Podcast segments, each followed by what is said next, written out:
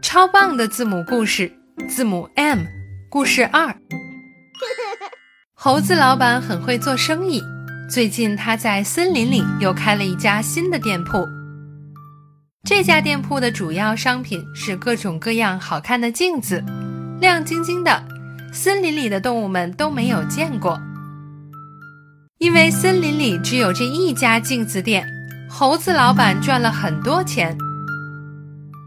不过，猴老板也是非常辛苦的。